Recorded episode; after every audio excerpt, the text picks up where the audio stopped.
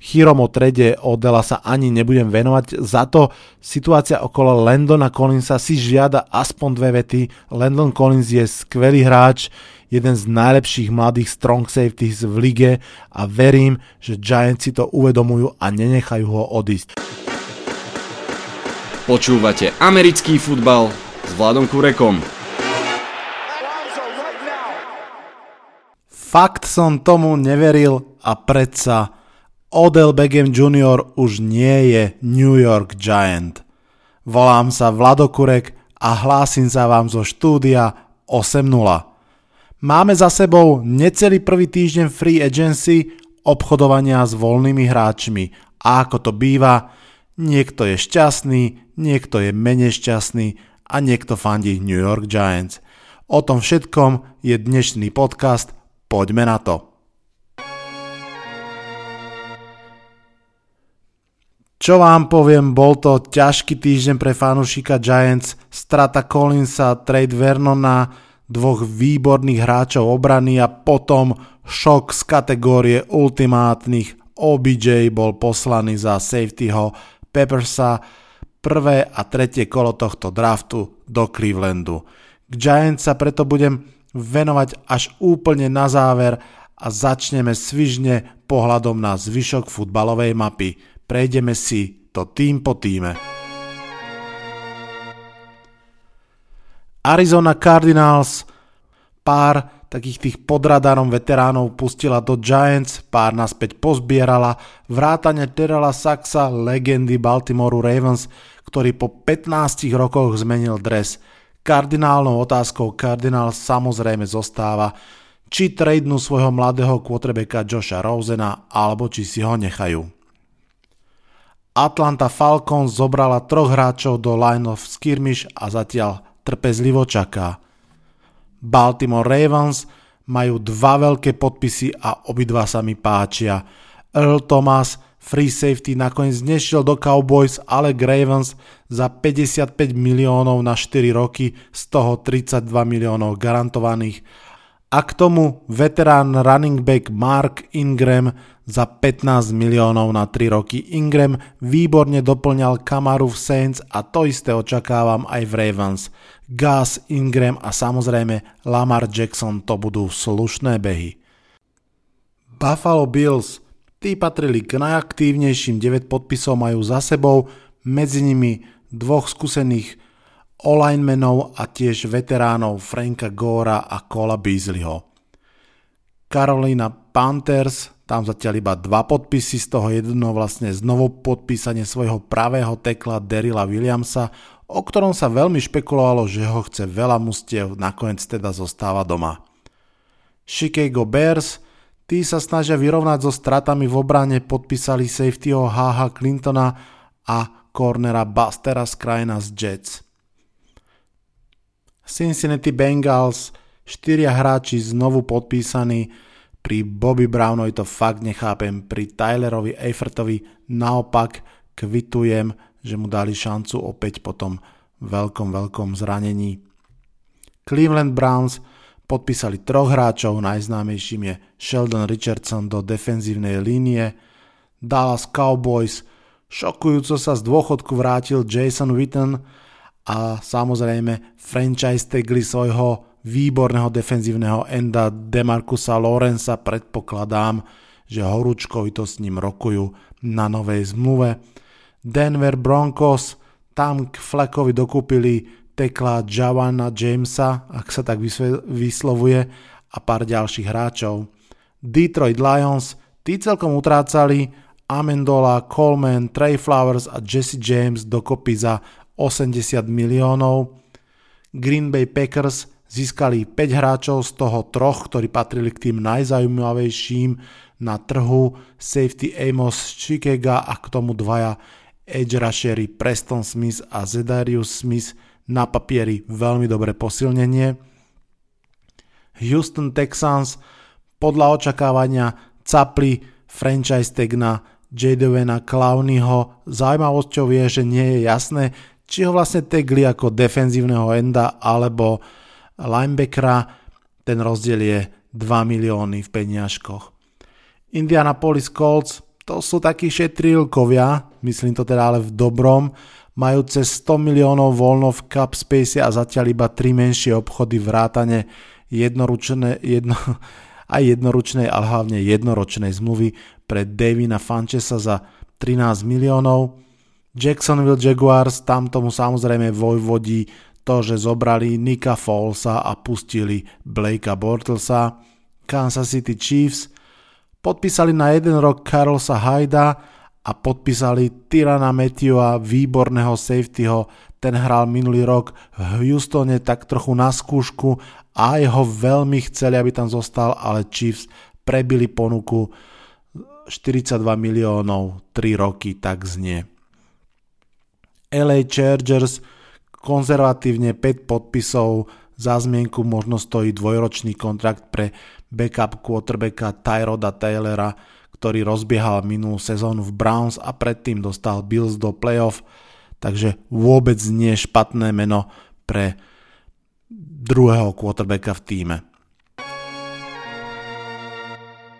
Miami Dolphins, to je celkom zaujímavé, po dlhých rokoch, kedy Delfíni kupovali veľké drahé mená, ktoré potom nehrali dobre, si idú tentokrát konečne niečo iné, dva nenápadné podpisy a potichu vyčkávanie a najmä tradenutie svojho quarterbacka Ryana Tannehilla do Tennessee Titans. Dolphins idú podľa mňa veľkú prestavbu, sústredia sa na draft a asi aj na budúcoročný draft. Osobne predpokladám, že práve až o rok budú chcieť quarterbacka. Minnesota Vikings, jedna z drobných drám tohto týždňa, ich výborný linebacker Anthony Barr najskôr dal slovo New Yorku Jets, ale potom cuvol a rozhodol sa zostať práve vo Vikings. Tí ho podpísali dokonca za menšiu sumu, ako mu ponúkali Jets, stále však veľmi pekných 67 miliónov za 5 rokov. New England Patriots Možno ste aj vy zahliadli fotky Bila Beličika, ako si na jachte s priateľkou užíva tropický raj. Toto veru nie je obdobie, kedy bývajú Patriots aktívni, aj to je čaro ich úspechu.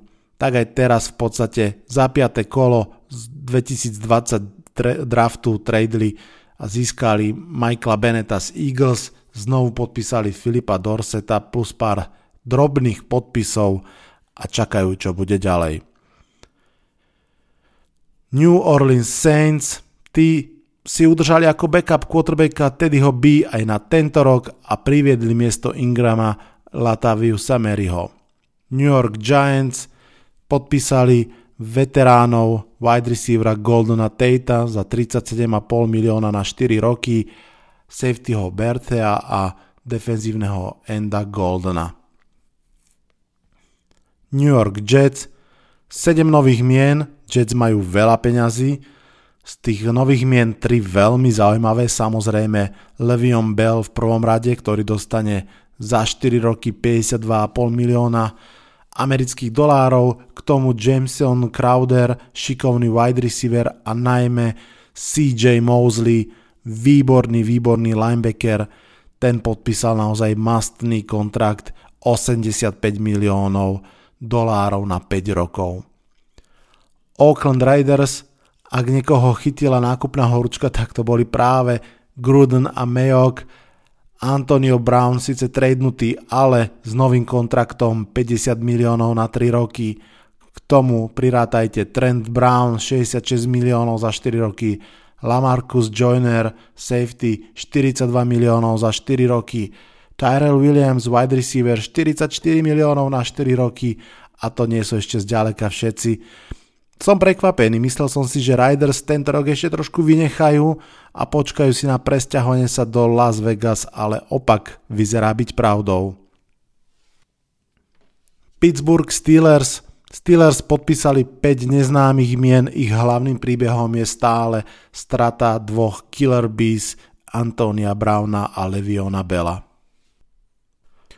San Francisco 49ers, ďalší súťažiaci v nákupnej horúčke, len dvojica rusherov, Alexander Kwon a D. Ford, prvý za 54 miliónov, druhý za 87,5 milióna. Sú nákupy, na ktoré už naozaj treba platinovú kreditku. K tomu Tevin Coleman, Jordan Matthews a mnohí ďalší. Seattle Seahawks Najdôležitejším, čo sa udialo u nich je znovu podpísanie KJ Wrighta, prekvapivo cup friendly podľa mňa 15,5 milióna dolárov na 2 roky a snaha spevniť ofenzívnu lineu, to znamená znovu podpísanie DJ Flukera a podpísanie Majka Jupatyho. Tampa Bay Buccaneers znovu podpísali svojho tekla Donovana Smitha za 41 miliónov na 3 roky. Tennessee Titans, podľa mňa veľmi zaujímavý prvý týždeň pred toto mústvo Cameron Wake za 23 miliónov, Adam Humphrey za 36, veľké potreby v kádri, k tomu Tenehill ako backup za backup peniaze, naozaj veľmi dobré posily, k tomu ešte pár ľudí do o a do secondary.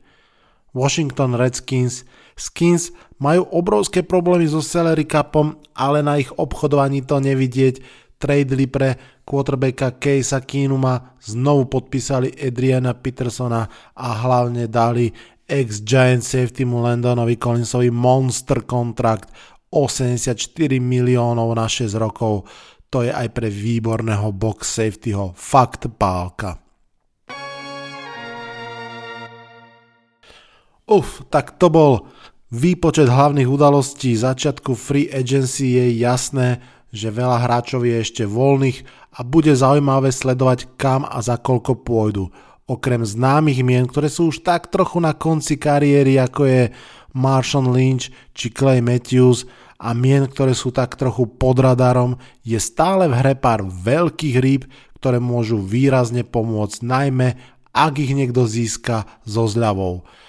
Je to najmä Justin Houston Edge, ktorý síce má 30 rokov a pár zranení za sebou, ale stále hrá výborne za dva roky má za sebou 2000 defenzívnych snapov na veľmi dobrej úrovni. Ak ho niekto získa na jednoročný malý kontrakt, tak to bude veľká výhra. Ďalším je Such, defenzívny tackle. Ten má práve takýto jednoročný pobyt v Rams za sebou. Nepomohol mu až tak ako dúfal, ale stále ide o kvalitného hráča. No a potom sú tu dvaja hráči, o ktorých kvalite nie vôbec pochyb, sú navyše ešte aj pomerne mladí, ale veľkým problémom sú ich zranenia. Ziggy Asanach Edge, ak by nebol výrazne zranený, tak je už dávno podpísaný Jaya pravdepodobne niečo podobné. Dobre, toľko rýchly prehľad Free Agency, no a poďme sa teraz pozrieť trochu bližšie na to, čo sa to deje v Giants, aký majú plán a či vôbec majú plán. Čo všetko sa v klube New York Football Giants udialo za posledných pár dní, prejdime si jednotlivé udalosti a skúsim k ním dodať buď kontext alebo klubovú logiku, ak tam nejaká je. Najskôr Giants oznámili, že netagnú svoju mladú hviezdu strong safetyho Landona Collinsa. Zaujímavé je, že ho netradili minulý rok, to znamená, že buď nemali žiadnu ponuku na úrovni tretieho kola, alebo sa niečo zmenilo vo vzťahu klub hráč, mám pocit, že to bude asi skôr to druhé. Collins je každopádne fantastický safety, síce nie je dokonalý v coverage, ale o to lepší v hre proti behom. Je tiež pravda, že Giants hľadali viac voľného safetyho, ktorý by hral jedného vysokého a pomáhal cornerom v coverage. Výsledkom je, Landon odišiel z klubu a podpísal priamo v divízii za tých ozrutných 84 miliónov dolárov. Následne sa udial deal s Clevelandom, v ktorom si mužstva vymenili hráčov náš rusher Olivier Vernon za ich garda Zeitlera, vzácne vyrovnaný deal, povedal by som, dvaja veľmi dobrí hráči. Zeitler má trochu lepšie štatistiky, ale zase Olivier Vernon hrá podľa mňa na dôležitejšej pozícii. Tejto chvíli bola myslím si, že väčšina fanúšikov ako tak uzmierená so situáciou, za Collinsa by mal prísť treťokolový kompik o rok a Zeitler slubuje konečne urobiť z našej online kvalitnú, minimálne teda štandardne kvalitnú ligovú ofenzívnu líniu. Ja osobne som nebol úplne spokojný s dealom, Vernon sa podľa mňa veľmi podceňuje. Je pravda, že bol často zranený a je ale aj pravda to, že hral v podstate sám od odchodu JPP ho rozhodne a aj tak bol vždy našim najlepším pázrašerom, ktorý mal síce málo sekov, stále ale najviac v mústve, ale hlavne mal výrazne vysoký rating quarterback hitov a quarterback pressures, čo sú veľmi, veľmi dôležité štatistiky možno menej viditeľné ako seky, ale možno aj o trošku dôležitejšie. No a potom prišiel OBJ trade. Za prvé kolo hráča z prvého kola a za tretie kolo. V úvodnom šoku sa mi to dokonca zdalo skoro OK, čo sa týka hodnoty, ale musím povedať, že už si ani to nemyslím. Najdôležitejšie na tom všetkom však je, že Giants chceli OBJ poslať preč. Ono, Vždy sa stane, alebo môže sa stať, že dostanete ponuku, ktorá sa jednoducho neodmieta. Že vám jednoducho vybuchne hlava z fantastickej ponuky a vtedy ju musíte zobrať. Ale nie je šanca, podľa mňa, nie je šanca, aby boli Giants unesení z Cleveland ponuky. To, že ju zobrali, znamená, že sa chceli OBJ zbaviť. Navyše, ak je pravda, že tá pôvodná ponuka bola prvé a tretie kolo a Giants k tomu dohendlovali Peppersa, to znamená, že naozaj New York Giants sa chceli Odela Beckhama Juniora zbaviť a to je, to je šokujúce. Dôvod môže byť jediný, vzťahy s vedením a s majiteľmi. Výkony sú nepopierateľné, vzťahy v kabíne vyzerajú byť nepopierateľné.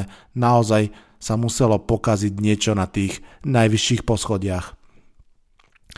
Nech už je to akokoľvek jedno je jasné, Giants ohlásili týmto tradeom veľké prebudovanie.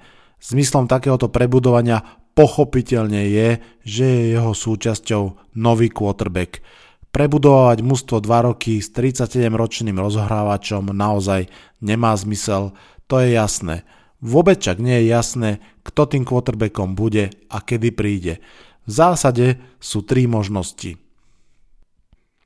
Josh Rosen, tohtoročný draft alebo budúcoročný draft. Zoradil som ich ani nie tak podľa reality, ako sa môžu udiať, ale podľa ceny. Paradoxne, Josh Rosen, môj favorit z minulého roka, je najlacnejší. Ak bude teda naozaj k dispozícii, hovorí sa, že jeho cena je tretie kolo, možno tretie a piaté, možno druhé. Stále si myslím, že to je v, úplne v pohode cena za minuloročný top 10 pick. Ak je cieľom Haskins alebo Mary z tohto ročného draftu, bude možno treba tradovať hore, to znamená dať možno aj dve prvé kola a to už je naozaj celkom slušná cena a ak je cieľom Herbert alebo tu a tu a budúci rok, tak tá cena je úplne vo hviezdách, ale ľahko sa môže stať, že Giants skončia rok 2019 so 7 alebo s 9 výhrami, budú niekde okolo 15. 17. miesta v drafte a odtiaľ sa posunúť na prvé dve miesta draftu môže stať až 3-4 prvé kola draftu, toľko čo zaplatili svojho času Eagles za Venca alebo Redskins za RG3 a to už je naozaj hop alebo trop cena, pretože ak dáte takéto veľké úvodzovkách výkupné a získate venca, tak ste OK, tá cena za to stojí, ale ak to dopadne ako z RG3, tak vlastne ste svoju organizáciu posunuli ešte o 5 rokov dozadu. A keď sme pri tom prebudovaní, netreba zabudnúť na dôležité premenné, ktoré nenávidia rebuild a to sú hráči a tréneri. Hráčom sa pochopiteľne nechce hrať a riskovať zranenia v sezónach, ak nevidia šancu na výhru a tréneri dobre vedia, že po zlej sezóne sú ako prvý na odstrel. Trénovať slabé mužstvo znamená veľký risk, že vás vyhodia a že vás nik iný nezoberie. Aj preto Dave Gettleman odmieta slovo rebuild, stále hovorí, že jednoducho zlepšuje káder aj preto kúpil Goldena Tate, aby nebol na chytanie lopt sám iba Sterling Shepard, navyše, ktorý je v poslednom roku svojho kontraktu. Ako bývalý dejepisár mám sklony hľadať paralely a podobnosti v príbehoch, Tentokrát to je naozaj lákavé v dvojici klubov Cleveland Browns a New York Giants. Tá podobnosť začala už tým, že obidva kluby v podstate naraz vyhodili generálnych manažérov pred podstate dvoma rokmi a ohlásili veľké zmeny. Dorsey a Gettleman majú za sebou dve free agency, jeden herný ročník a čo skoro vlastne druhý draft. Som veľmi, veľmi zvedavý na ich porovnanie aj po tomto drafte a samozrejme v ďalšom dlhodobejšom horizonte. To všetko, to porovnanie sa samozrejme stalo ešte zaujímavejším, keď si kluby vymenili po dvoch hráčoch. Na našej strane teda, ako už dobre vieme, odišli Olivier Vernon a Odell Beckham Jr. a z Clevelandu odišli Zeitler a Jabril Peppers. V tejto chvíli navonok všetko hrá jasne v prospech Clevelandu Browns, 20 rokov najhoršieho klubu ligy a to všetko pre jeden hlavný dôvod, pretože si vybrali správneho mladého quarterbacka. Dôležité je, že nie mladého, ale správneho mladého quarterbacka. Vybrať si mladého quarterbacka je v úvodzovkách ľahké, ale keď sa pomýlite, tak je to obrovský problém. Samotní Browns vyberali mladých quarterbackov veľmi pravidelne a vždy sa popálili. Menziel a Kaiser sú len koniec tej dlhej nešťastnej série eh, quarterbackov predtým.